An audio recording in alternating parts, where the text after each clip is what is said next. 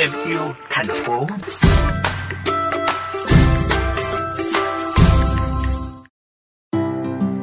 Thưa quý vị, thuật ngữ tái sử dụng có nghĩa là ứng dụng hoặc sử dụng lại, nên vật liệu và hình thức ban đầu làm ra sản phẩm không có sự thay đổi, chủ yếu để kéo dài tuổi thọ và giá trị sử dụng của sản phẩm.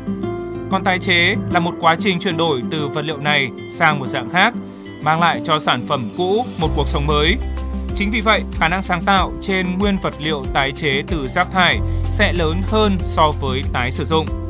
Việc chế tạo các sản phẩm có giá trị thẩm mỹ và tính ứng dụng cao từ nguyên liệu tái chế cũng chính là một cách rất tốt để chúng ta giảm thiểu rác thải và tiêu hao tài nguyên thiên nhiên.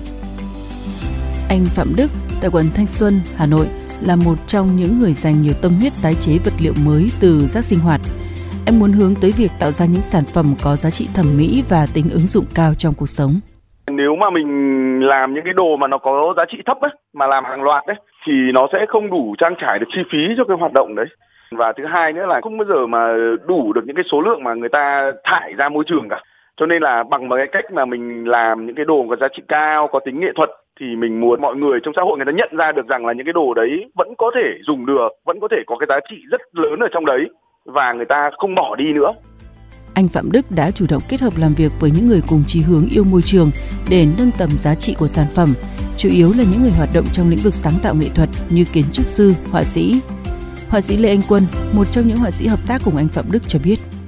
Bọn tôi thì đây vẫn đang làm trên cơ sở là bày mò với nhau làm ra những sản phẩm mang tính nghệ thuật cao. Chúng ta có thể sử dụng trong đời sống một cách bình dị hơn, như là có thẩm mỹ. Để mà phát triển thì cũng đang có rất nhiều vấn đề là chúng tôi chỉ nhỏ lẻ, chưa làm được lớn.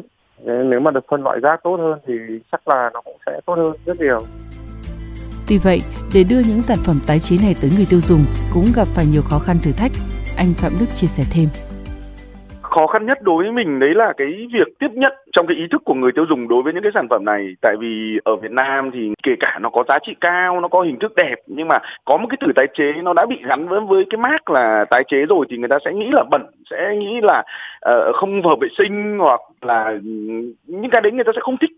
Thành ra là ngay từ khi mà nghe từ tái chế là người ta đã không muốn nghe tiếp rồi.